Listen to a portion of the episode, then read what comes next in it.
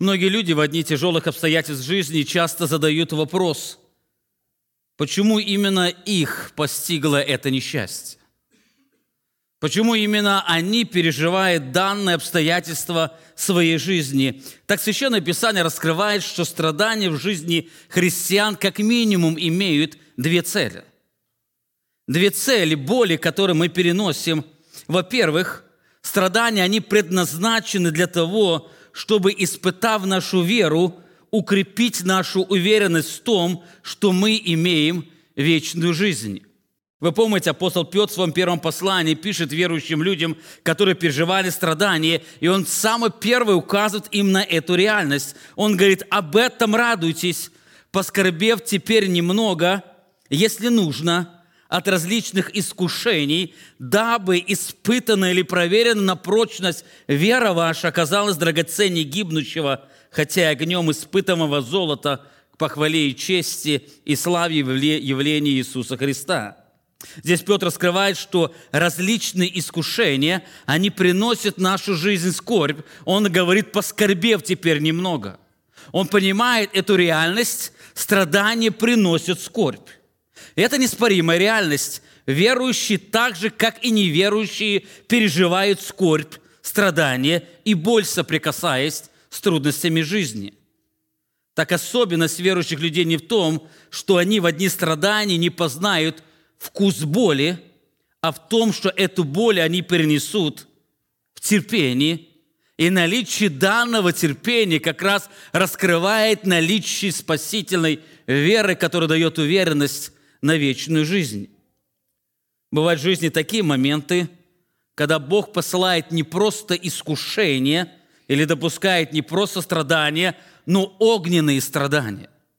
В этом же послании дальше он говорит, возлюбленные огненного искушения для испытания вам посылаемого, не чуждайтесь, как приключение для вас странного.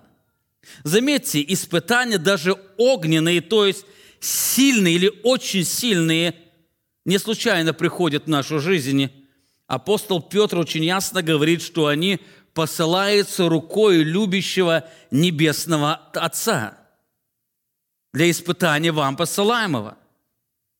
Так это не является странным явлением в жизни наследников Божьего Царства, о чем он дальше говорит, но это является реальностью христианской жизни. Так что отличает верующих людей от неверующих? Или что дает наследникам неба с терпением принимать и переносить даже огненные искушения? И Писание раскрывает это Божье утешение. Именно в страданиях мы можем познать сладость Божьего утешения, и чем сильнее страдания, тем глубже будет познание. Именно это является второй целью наших страданий. Они способствуют познанию Бога. Мы никогда так не познаем Бога, как в одни страдания. Именно в одни страдания небо становится для нас ближе. Апостол Павел писал, познав лично радость Божьего утешения, второе послание Коринфянам – Благословен Бог и Отец Господа нашего Иисуса Христа, Отец милосердия и Бог всякого утешения, утешающих нас, утешающий нас во всякой скорби нашей, чтобы и мы могли утешить находящихся во всякой скорби тем утешением, которым Бог утешает нас самих. Ибо потому что по мере, как умножаются в нас страдания Христова, умножается Христом и утешение наше. Заметьте, Павел говорит, что Бог утешает, и тем больше они переживают страдания, тем больше или сильнее умножается Божье утешение, которое они могут вкушать.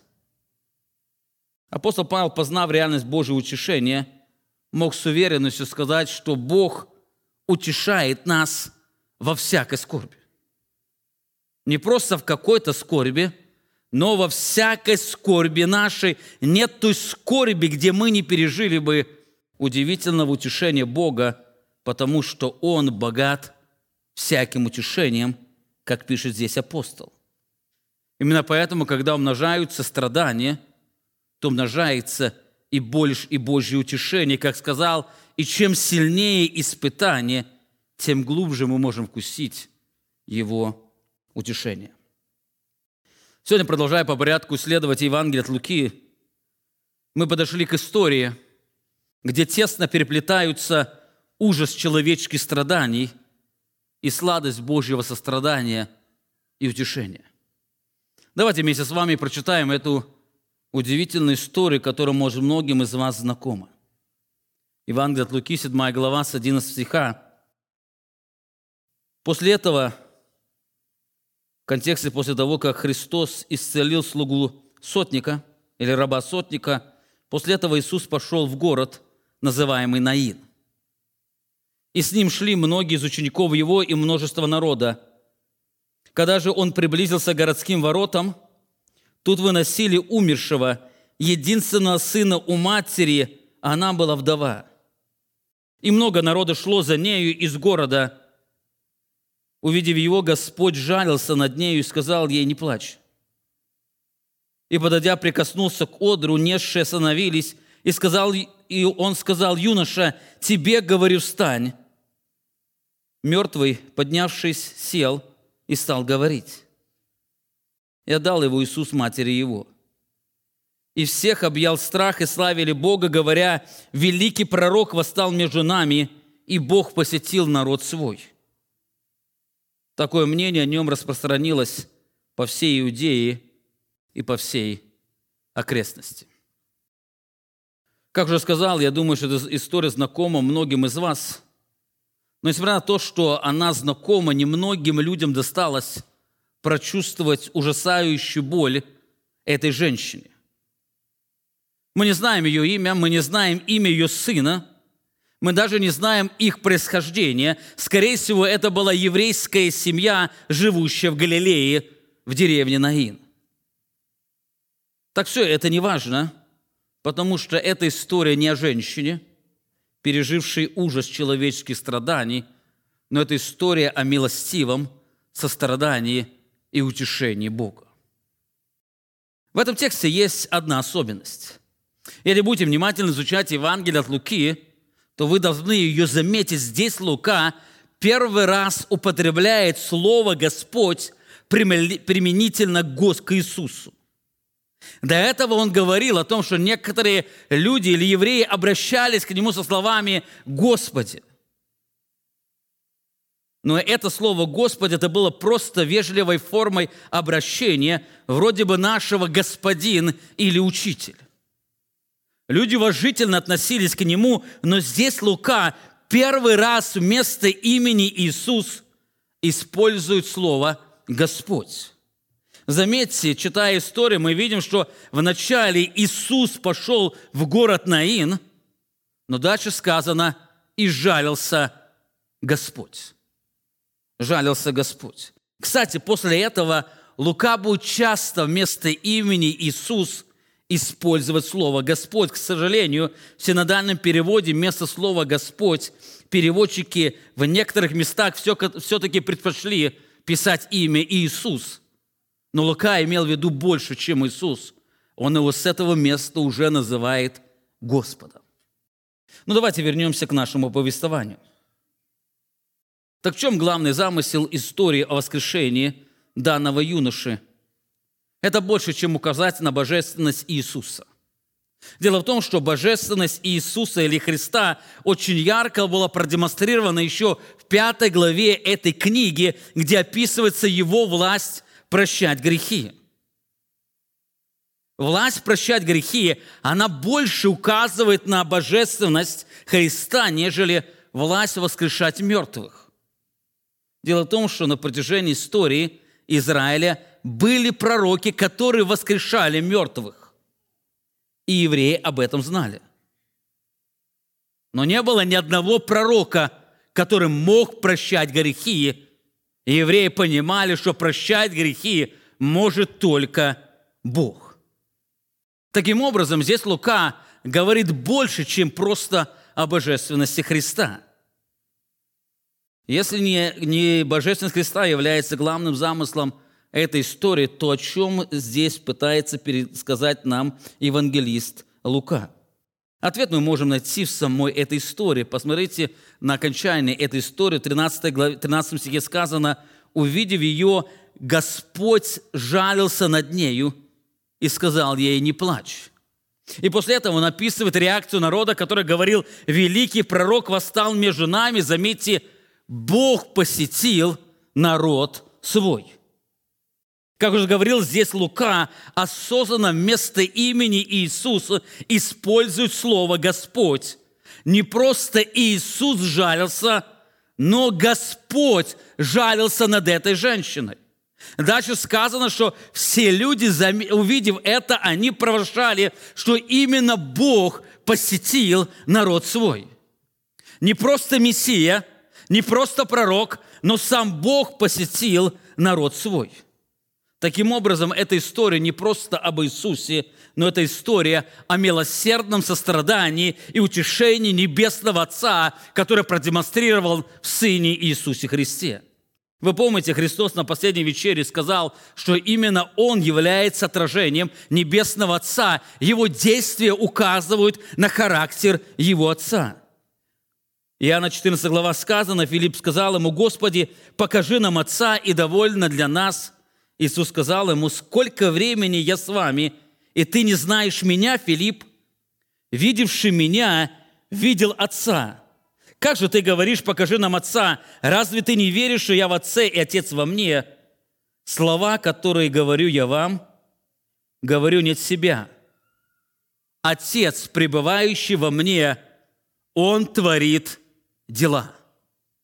Отец творит дела. Таким образом, если вы хотите увидеть практическую иллюстрацию сострадания и утешения Бога, посмотрите на сострадание и утешение Христа, потому что Он есть отражение Бога. Отец, который пребывает во Христе, Он творит дела – Именно не случайно, именно Лука, повествуя об утешении Христа, он раскрывает, что именно это является утешением самого Господа, который посетил народ свой. Так для того, чтобы обогатиться красотой утешения Бога, которое мы сегодня переживаем с вами, давайте посмотрим на детали данного повествования. Во-первых, Лука раскрывает удивительное проведение Бога. Удивительное проведение Бога или замысел Бога, который Он исполняет. После этого Иисус пошел в город, называемый Наин, и с ним шли многие из учеников Его и множество народа. Выражение «после этого» указывает, что это произошло после того, как Христос исцелил раба-сотника. Вы помните, в прошлом сене мы говорили, что после проповеди Христа на горной равнине, которая известна как Нагорная проповедь, Христос в сопровождении учеников и народа вернулся в город Капернаум, там, где он жил. Войдя в город, он исцелил раба сотника, и, по видимости, он оставался там. Через некоторое время Иисус выходит из города и направляется в город Наин. Данный город находился примерно 20 майлов от Капернаума, поэтому требовалось, требовался целый день пути. Точнее, без остановки нужно было пройти около 7 часов, но так как он шел с толпой, время требовалось больше. Скорее всего, Христос утром выходит из города – и направляется в этот город. Евангелист Лука отмечает, что он был не один, за ним следовали 12 апостолов, другие ученики и множество народов. Скорее всего, это была та толпа, которая находилась с ним на горе возле Капернаума, где он прорушал удивительные слова блаженства.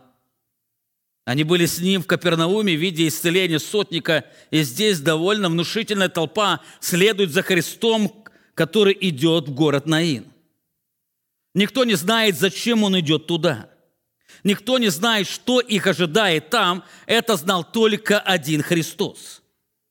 Дело в том, что, как мы увидим дальше, он идет туда для того, чтобы принести утешение одной страдающей женщине, живущей в небольшой деревне Наин.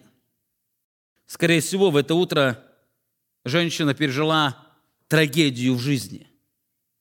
Лука отмечает, что у ней умер единственный сын.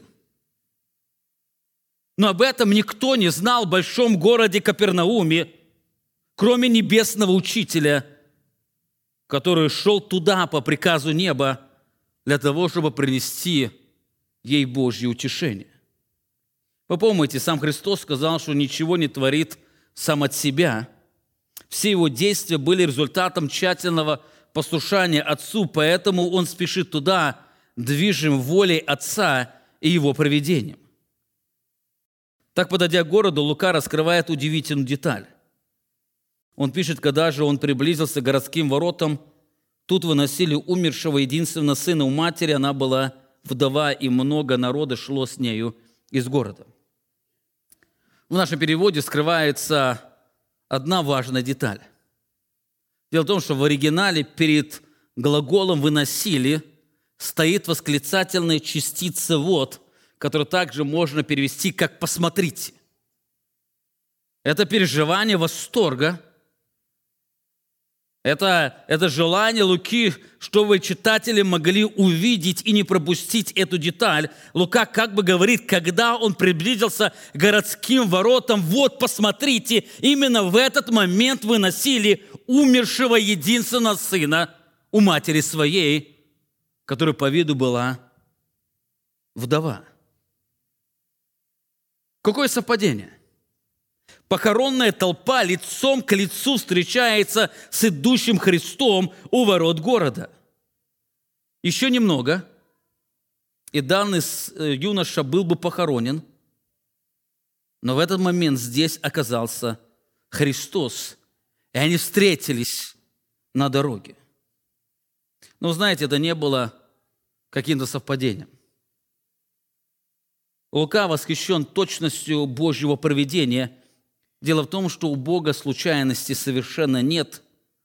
У нее все запланировано до секунды. Заметьте, юноша умирает в нужный момент. Все подготавливается в нужное время. Обычно человека хоронили в тот же самый день, потому что моргов не было, а в той местности стояла жара. Более того, в нужный момент Христос выходит из Капернаума, который был далеко от этого города – Вся толпа идет с нужной скоростью, и вот восхитительный момент Божьего проведения. Они встречаются в нужное время, в нужном месте, в нужных обстоятельствах. Вы знаете, здесь важный урок для нас, который раскрывает удивительное Божье утешение. Каждом нашем горе Бог спешит к нам, чтобы оказать свое сострадание, утешение – но его утешение не приходит заранее, но оно также и не опаздывает. Оно приходит ровно тот момент, когда Бог решил его нам послать. Вы знаете, я неоднократно встречался с людьми, когда люди смотрят на страдания, горе в другой семье, и они говорят такие слова, я бы такого не пережил и не перенес. Действительно, своими силами не пережил, не пережил. Но если Бог допустит эти страдания, Он в этот момент и даст свое утешение и силы, чтобы человек мог перенести, и он переносит. Не люди сильные, которые переносят тяжелые обстоятельства жизни, но сильный Бог в своем утешении, сострадании, который дает силы перенести. Это хорошо понимал апостол Павел, он писал верующим в Коринфе – вас постигло искушение не иное, как человеческое, и верен Бог, который не попустит вам быть искушаемым сверх сил, но при искушении даст облегчение, так что вы могли перенести. Верен Бог. Верен Бог, который в нужное время пошлет свое сострадание, утешение и помощь. Итак, во-первых, Лука раскрывает удивительное проведение Бога – который в точности в нужное время посылает свою помощь и утешение. Во-вторых, евангелист Лука раскрывает ужас человеческих страданий. В этой истории раскрывается ужас человеческих страданий. Во-первых, Лука описывает, что данная женщина переживала терзающую боль. Терзающую боль. Посмотрите на это писание. Когда же он приблизился к городским воротам, тут выносили умершего единственного сына у матери. Единственного сына у матери. Лука отмечает, что умершим человеком был единственный сын у своей матери. Вы знаете, что единственно хотела мать в Израиле? Это не богатство, не слава. Это родить хотя бы одного сына.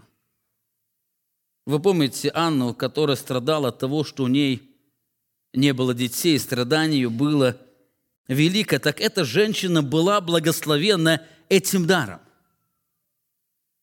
У нее не было больше детей, и она была благословенна этим даром. Она радовалась, и вдруг в какой-то момент умирает ее единственный сын, и с ним умирает единственная надежда. Вы знаете, очень тяжело хоронить своего ребенка, но невыносимо тяжело хоронить единственного своего ребенка. Как уже сказал, не, каждый, не каждому дано познать это горе. Это величайшая трагедия, которая могла постигнуть семью. Умирал наследник, защитник, и с ним умирало все будущее семьи. Это единственный ребенок.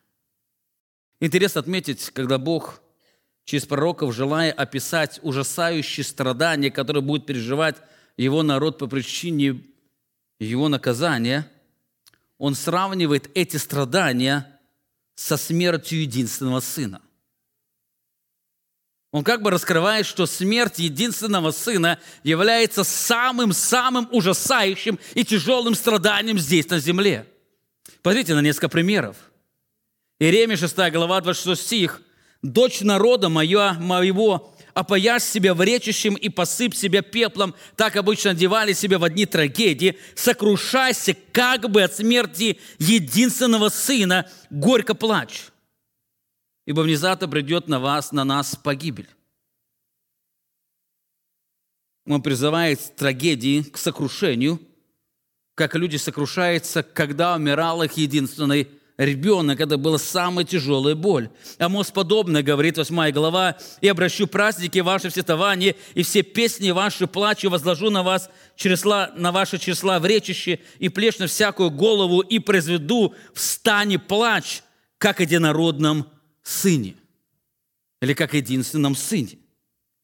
Люди будут плакать, это будет самый сильный плач – Самый сильный плач, когда хоронят единственного ребенка. Захария, 12 глава. «А на дом Давида и на жителей Иерусалима изолит дух благодати и умиления, и возряд на того, которого пронзили, и будут рыдать о нем». И дальше написано, как будет рыдать. Очень сильно, как рыдают об единородном сыне, и скорбеть, как скорбят о смерти первенца. Он описывает удивительно покаяние народа. Это покаяние народа будет связано с сильнейшим рыданием и скорбью. И оно сравнивается как со скорбью и рыданием по смерти единственного ребенка. Именно эту терзающую боль пережила данная женщина.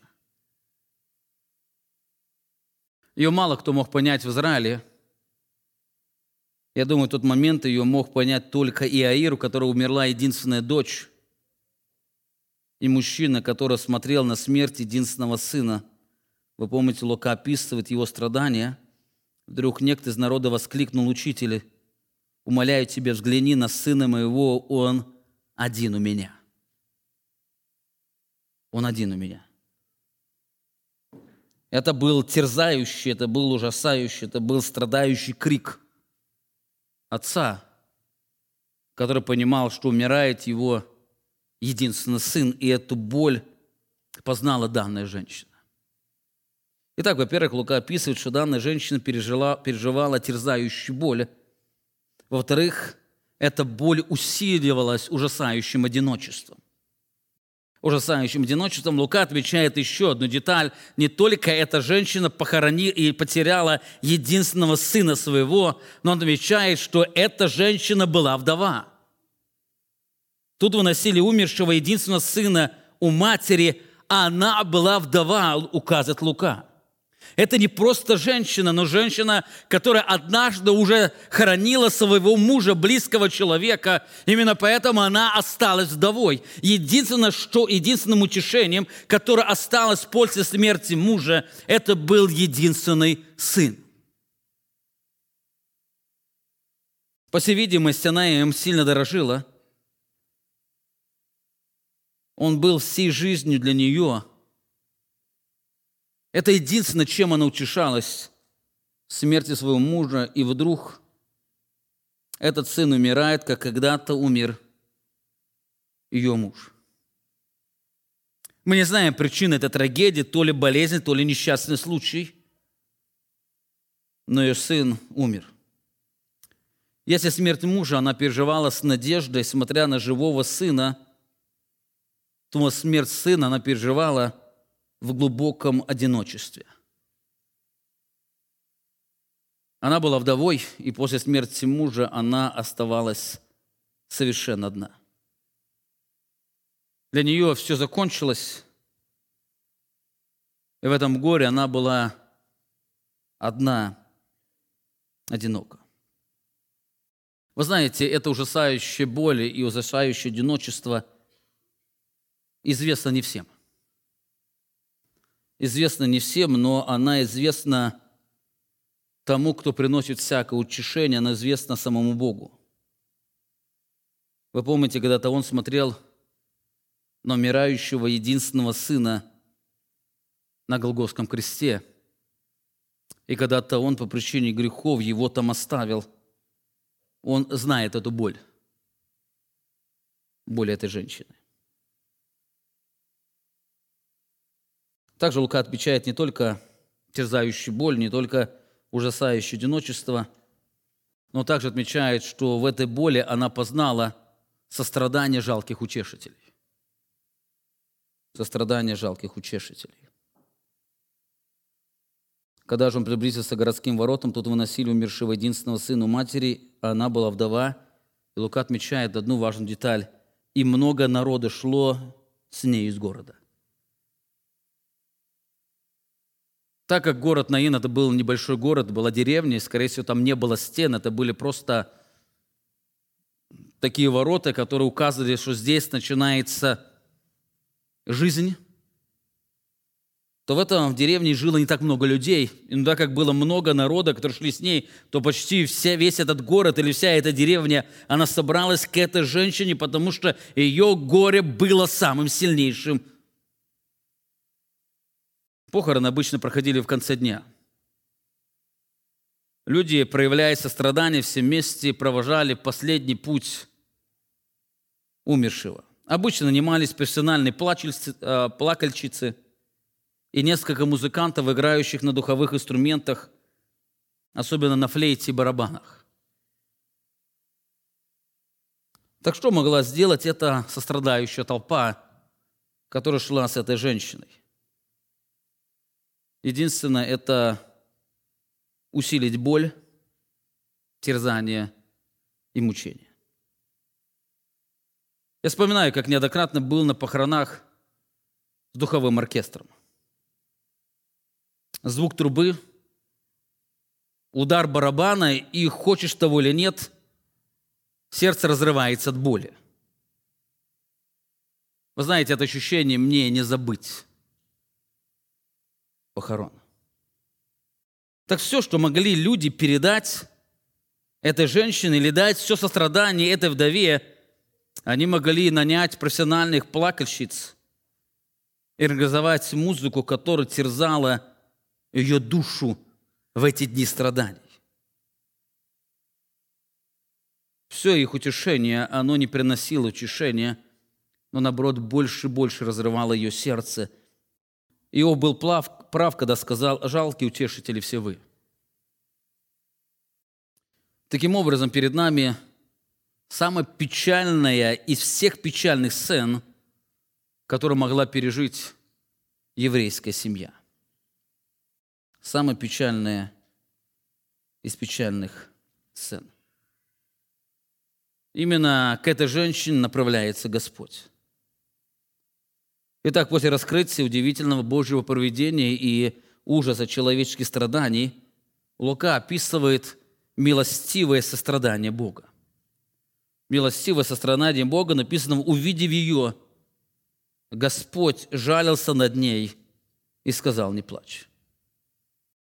Это самое прекрасное, что мы находим в этом повествовании. Господь не только спешит к ней с удивительным утешением, но сначала проявляет к ней сострадание. Глагол «жалился» указывает на то, что Господь был тронут ее болью до глубины души. В греческом языке нет слова, которое могло бы сильнее передать данное сочувствие. Он жалился или был очень глубоко тронут болью этой женщины. Вы помните, однажды он увидел страдающую толпу, написано «Христос прослезился». Он заплакал и был тронут этой болью. Вот подобное состояние переживает Христос. Он не мог равнодушно смотреть на это все обстоятельства, на всю эту боль. Он был тронут ее болью. Послушайте, здесь Лука отмечает, что Господь в лице Иисуса Христа был сильно тронут болью, которую переживала данная женщина. И поэтому здесь Лука использует не просто Иисус жалился, но Господь жалился над нею. Или Господь был тронут ее болью. Нам кажется, что никто не может проникнуться нашей болью, но это не так. Бог всякого утешения не только приносит утешение, но и проявляет милостивое сострадание, которое является неотъемлемой частью Его природы. Священное Писание очень много и неоднократно указывает на удивительное сострадание Бога. Посмотрите на несколько примеров. Судьи 10 глава сказано, «И не потерпела душа его страдания Израиля». Израилева. Не потерпела душа Бога.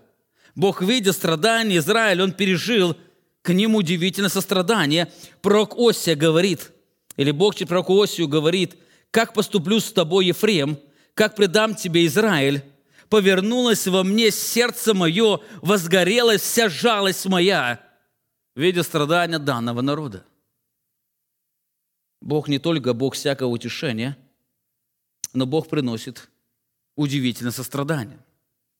Бог страдает, сострадает в нашей боли. Милостивое сострадание Бога очень ярко отражалось в служении Иисуса Христа. Евангелисты часто об этом говорят – Матфея 14 глава написано, «И выйдя, Иисус увидел множество людей и жалился над ними, и исцелил больных их». Заметьте, он не только принес ему исцеление или утешение, но также проявил сострадание к ним. 15 глава Иисус же призвал учеников своих и сказал, «Жаль мне народа, что уже три дня находится при мне, и нечего им есть». Жаль мне народа. Подобные здесь Господь жалился над этой женщиной. Ее страдания тронули его глубины души. Его сердце забилось при виде ужасающей боли данной вдовы. Так видя терзание женщины, которая потеряла надежду, семью и одна осталась в этом горе, Господь подошел к ней и сказал, не плачь. И сказал, не плачь. Это то, что передает нам евангелист Лука. Увидев ее, Господь жалился над ней и сказал ей, не плачь. Удивительно, Христос, Господь говорит, перестань плакать. Неужели это возможно, когда сердце разрывается от горя? Как часто, проявляя сострадание человеку, мы говорим данные слова «не плачь» не плачь.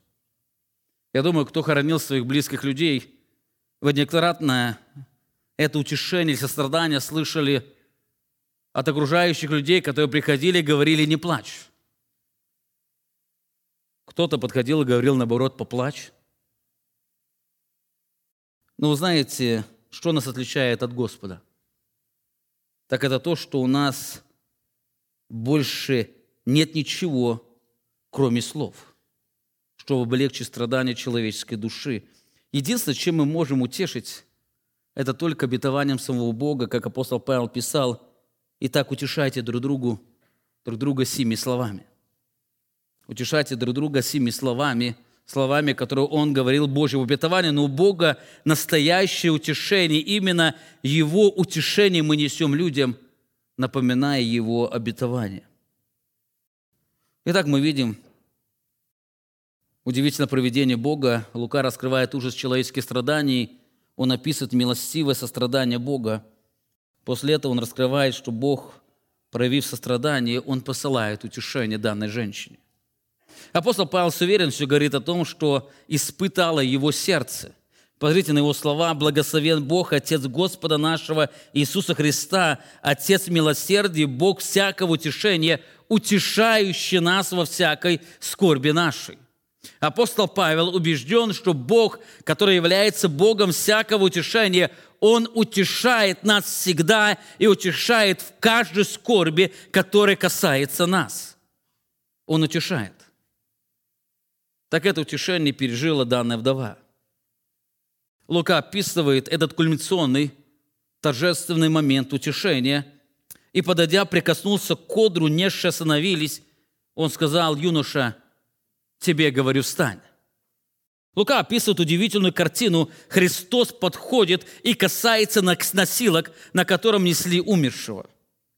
Это был не гроб в нашем смысле – это были просто носилки, несколько дощечек, куда ложили умершего человека, который был обвернут тканью, и выносили его для того, чтобы похоронить. Богатых хоронили в гробнице, но бедных людей просто закапывали в землю. Это были носилки, именно поэтому, когда сказано, что когда юноша встал, он сел на эти носилки. Вы знаете, в современный гроб вы не сядете. Он сел, это были простые носилки. Так Христос подошел и коснулся этих носилок. Так особенность в том, что евреи не позволяли себе это сделать, потому что это сразу бы сквернило их. По закону Моисея нельзя было трогать умершего и трогать все то, что соприкоснулось к умершему.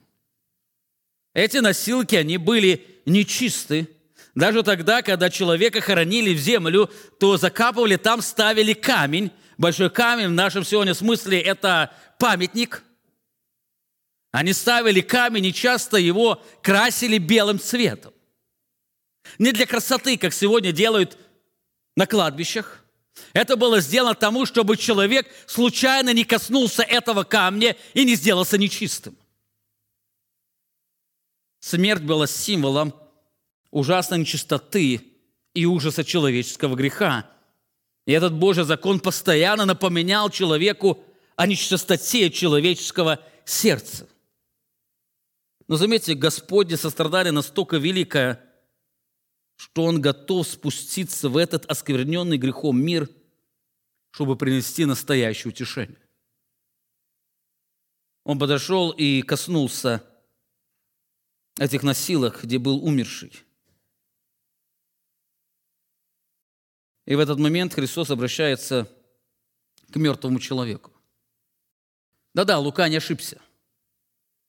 Христос дает повеление к мертвому молодому человеку. Он говорит, юноша, тебе говорю, стань.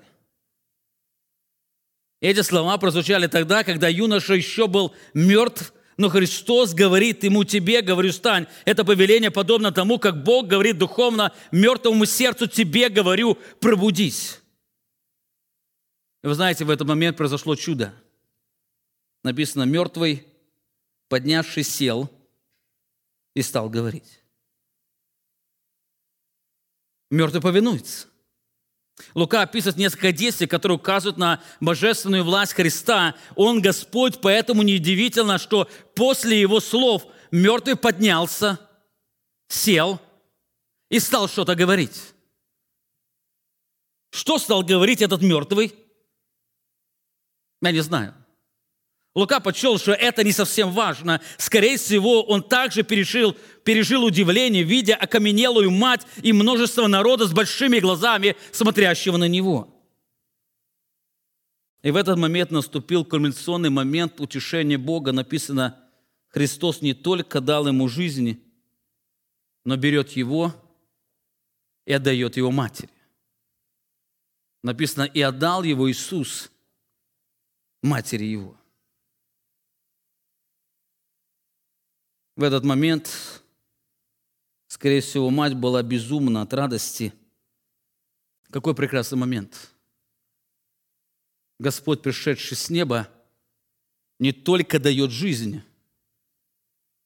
но этого ребенка, который был утешением для матери, он возвращает его ей.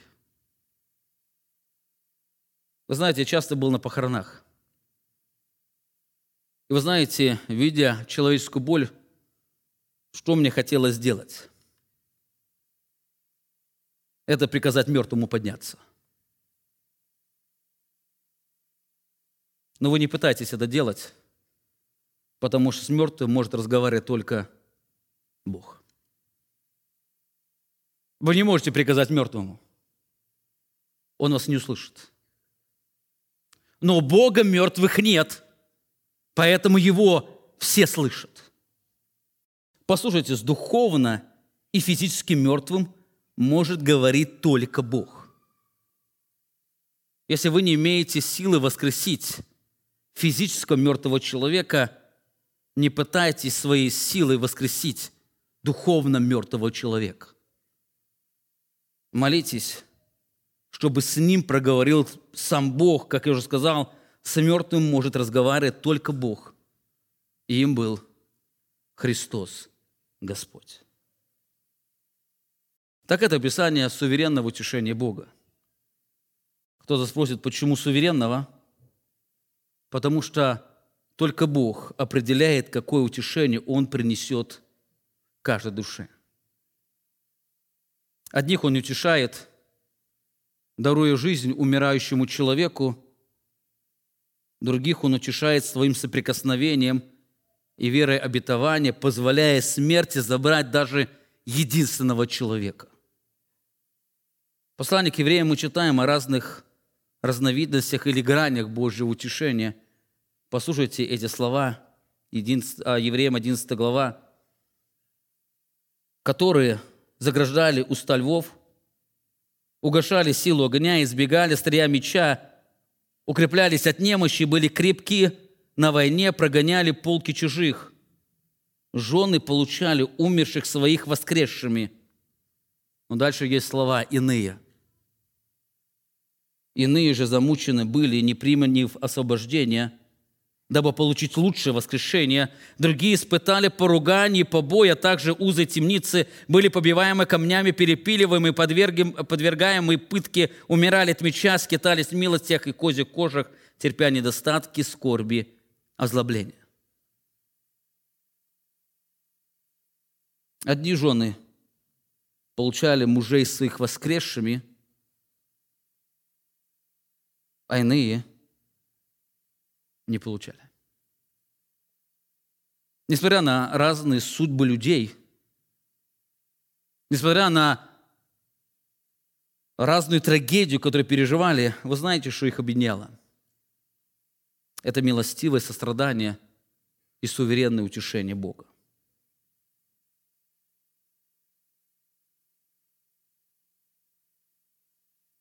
Они абсолютно все, абсолютно все пережили утешение Бога Поэтому все могли засвидетельствовать словами апостола Павла, Бог всякого утешения утешал их во всякой скорби.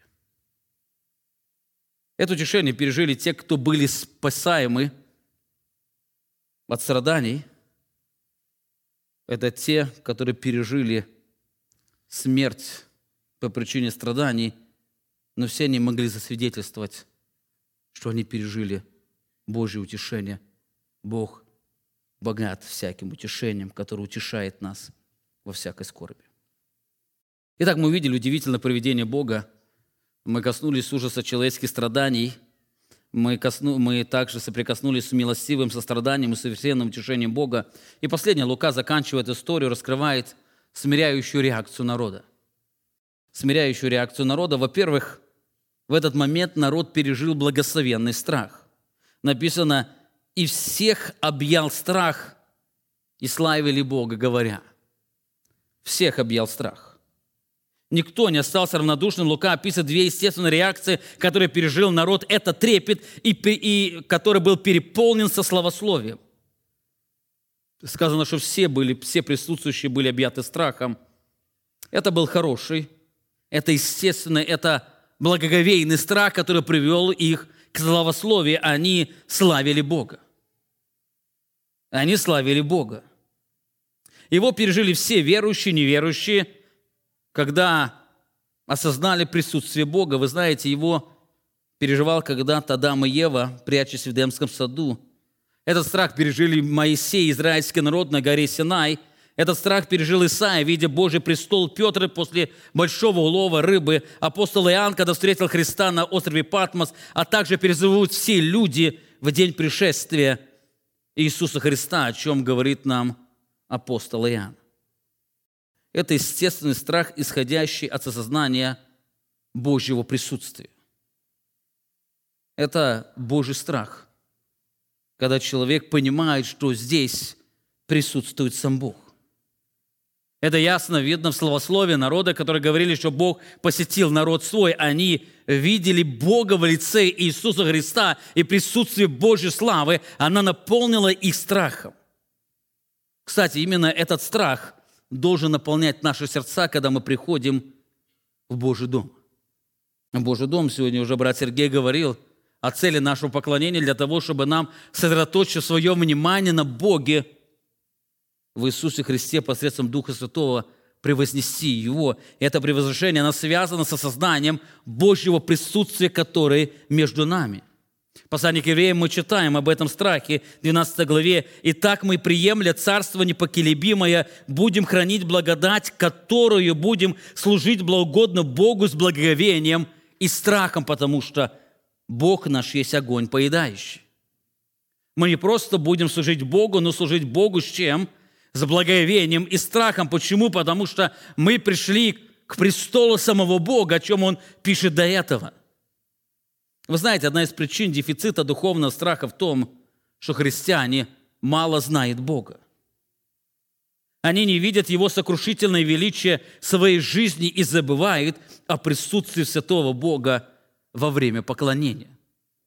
Так этот народ, он пережил этот страх, потому что он увидел во Христе присутствие самого Бога.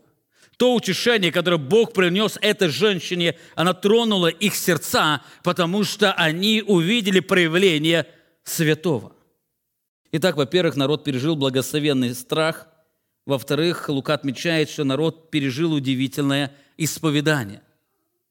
Написано, «И всех объял страх, и славили Бога, говоря». Послушайте, как они славили Бога – Дальше Лука передает слова, посредством которыми они славили Бога. Послушайте это восклицание. «Великий пророк восстал между нами, и Бог посетил народ свой». Вникните то, что говорил народ. Великий пророк восстал между нами. Не просто пророк – было много пророков, до этого уже был пророк Иоанна Криан, креститель, которого считали великим пророком. Но здесь сказано, что великий пророк восстал между нами. Почему его сравнивают с великими пророками? Потому что только великие пророки воскрешали мертвых. Не все пророки имели эту власть, но только великие пророки, как Илия или Елисей, они воскрешали мертвых. И здесь этот народ сравнивает Христа как с великим пророком, который пришел к ним. Но, думаю, они видели в нем больше, чем пророка. Посмотрите еще раз на слова, они говорят, великий пророк восстал между нами, и Бог посетил народ свой. Пассивный залог глагола «восстал» великий пророк восстал, то есть поднялся, говорит, указывает на, указывает на то, что он кем-то был воздвигнут или поднят между ними. Он не сам пришел, но кто-то поднял или дал этого пророка, который между ними. Скорее всего, в этот момент они ссылались на слова пророка Моисея, который говорил им о Мессии. Второзаконие, 18 глава. «Пророка из среды тебя, из братьев твоих, как меня, воздвигнет или поднимет тебе Господь, Бог твой, его слушайте». Пророк из среды тебя, не просто пророка великого, пророка воздвигнет Господь, Бог твой. Это исповедание мессианства – это исповедание Божьей верности. Почему Лука называет, что они славили Бога этими словами? Потому что они провозглашали, что Бог исполнил свое слово. Он когда-то говорил, что Он воздвигнет пророка, и этот пророк, он воздвигнут или пришел, он поднят в израильском народе, и они видят его. Это Божья верность. На исповедании мессианства также указывает вторая часть, написано «И Бог посетил народ свой». Бог посетил народ свой. Эти слова созвучны с тем, что говорил пророк Захария, отец Иоанна Крестителя. Вы помните, после рождения своего сына он сказал, «Благословен Бог, Господь Бог Израилев, что посетил народ свой и сотворил избавление ему, воздвиг рог спасения нам в доме Давида, отрока своему, своего» благословен Господь, что посетил народ свой. Это еще раз указание на мессианство. Когда Бог говорит, я приду в лице Мессии, это я приду. Именно поэтому эти люди исповедали, что сам Бог сошел с неба, чтобы утешить народ свой. Это также может указывать 40 глава пророка Исаии, вы помните, которая начинается «Утешайте, утешайте народ мой, говорит Господь». И после этого говорит глаз вопиющего пустыни, приготовьте путь кому? Путь Господу, который несет утешение. И здесь израильский народ видит Бога, который принес свое утешение. Это Господь Бог посетил народ свой. Они славили Бога и славословили за верность Его обетования. Но это еще не все. Здесь Христос, э, Лука отмечает, что они пережили не просто благовейный страх, их сердца наполнились не только удивительным исповеданием, но также он раскрывает о том, что они были наполнены непринужденным свидетельством. Непринужденным свидетельством. Написано или заканчивается история такими словами, такое мнение о нем распространилось по всей Иудее по всей окрестности. Это образное выражение иудеи, которое указывает на всю область Галилеи, Иудеи, где Христос совершал служение. Вы помните, туда люди пришли всяких мест, они пришли на гору Христа послушать, они с Ним сходили в Капернаум, они побыли с Ним в этом городе на Ине, и теперь, когда они возвращались домой, они возвращались домой, они распространяли мнение о Нем по всей Иудее и всем окрестностям.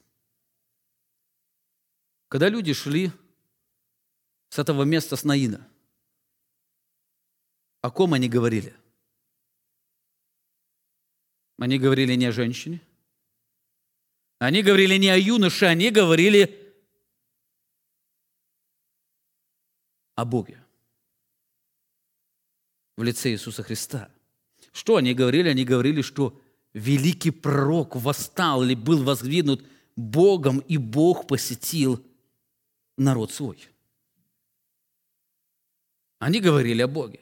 Они говорили о Его верности, они говорили о Его славе, они говорили о Его утешении и так далее. Но заметьте, где они говорили? Написано, они говорили везде, где они находились. Это а мнение о нем распространилось по всей Иудее и всем окрестностям. Везде, где люди, куда люди не приходили, они говорили о том, что Бог посетил народ свой, потому что они видели Его чудо, они видели Его славу, они пережили свидетельство Его утешения. Задайте последний вопрос. Кто их призвал свидетельствовать? Кто их призвал свидетельствовать? Никто. Никто. Это был результат восхищенного созерцания Божьего величия. Мы как будем говорить в следующем воскресенье, если Бог даст, это мнение зашло достаточно далеко. Эти разговоры, свидетельства людей достигли слуха Иоанна Крестителя, который находился тогда уже в темнице. В темнице. Они были восхищены, увидя удивительное Божье величие. Вы знаете, почему сегодня мало христиане свидетельствуют о Христе или о Боге? Потому что сегодня христиане скупо, скупо вкушают сладость Божьего утешения. Нет, нет, проблема не в том, что у нас мало страданий в жизни. Проблема в том, что в этих страданиях мы так редко бежим за Божьим утешением, которое бы наполнило наше сердце радостью созерцания Его славы. Бог всякого утешения, Он утешает нас во всякой скорби. Но знаете ли вы это утешение? Я знаю, в вашей жизни было много скорбей за последних несколько лет – но в этой скорби вы знаете вкус Божьего утешения. Познавали ли вы это утешение? И оно трогало вас до такой степени, что вы куда ни приходили, вы везде говорили, что Бог посетил вас, и вашу семью, и ваше сердце.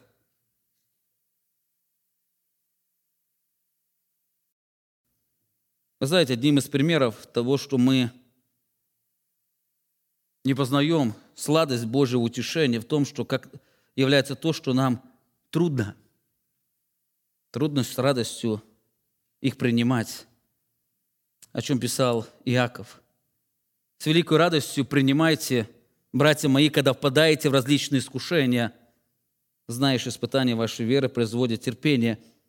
Самое первое повеление, которое Иаков пишет своему народу, он не просто призывает их принять, что не свойственно нам. Он не просто призывает их принять с радостью, что не более не свойственно нам, но Он призывает их с великой радостью принимать те трудности, которые Бог посылает их, им на жизненном пути. С великой радостью. Почему с великой радостью? Потому что испытание веры нашей производит терпение. Вера во что? вера в Божье обетование, которое приносит утешение. Помните, в страданиях мы можем познать сладость Божьего утешения, и чем сильнее страдания, тем сильнее искушение мы можем вкусить. А чем глубже будет познание Божьего утешения, тем сильнее свидетельство будет о Его величии – и славе. Сердце славит Бога и трепещет перед Ним. Сердце, естественно, распространяет величие Его могущества и присутствия только тогда, когда само в трудностях жизни вкушает удивительную сладость Его утешениях через веру Его обетованиях. Аминь. Помолимся. Великий и славный Бог, мы сегодня благодарим Тебя за то, что Ты даровал нам сегодня через жизнь Иисуса Христа посмотреть на удивительное Твое утешение. Ты Бог всякого утешения, Ты утешаешь нас во всякой скорби. Не было еще ни одной скорби, где Ты не проявил утешения – но мы не всегда его замечали. Потому что мы его искали не там, где оно есть. Мы очень часто ищем искуш... и утешение в людях, но они являются только жалкими утешителями, которые могут только усилить нашу боль. Единственное утешение, оно в тебе, в твоих обетованиях, которые могут принести твои дети, которые познали сладость Твоего утешения. Ты утешаешь нас для того, чтобы мы могли передать это утешение окружающим людям. Отец Небесный, даруй нам всегда видеть Тебя, даруй нам созерцать Тебя, даруй, чтобы наше сердце настолько наполнялось осознанием Твоего величия, осознанием Твоей благодати, Твоей благости, доброты к нам, чтобы наше сердце, оно всегда говорило о Тебе с восхищением, славословием. Оно всегда переживало этот трепет, осознание Твоего присутствия с нами в каждый момент. Наш великий, славный Бог. И мы хотим воспеть Твою благодать, Твою силу и красоту. Аминь.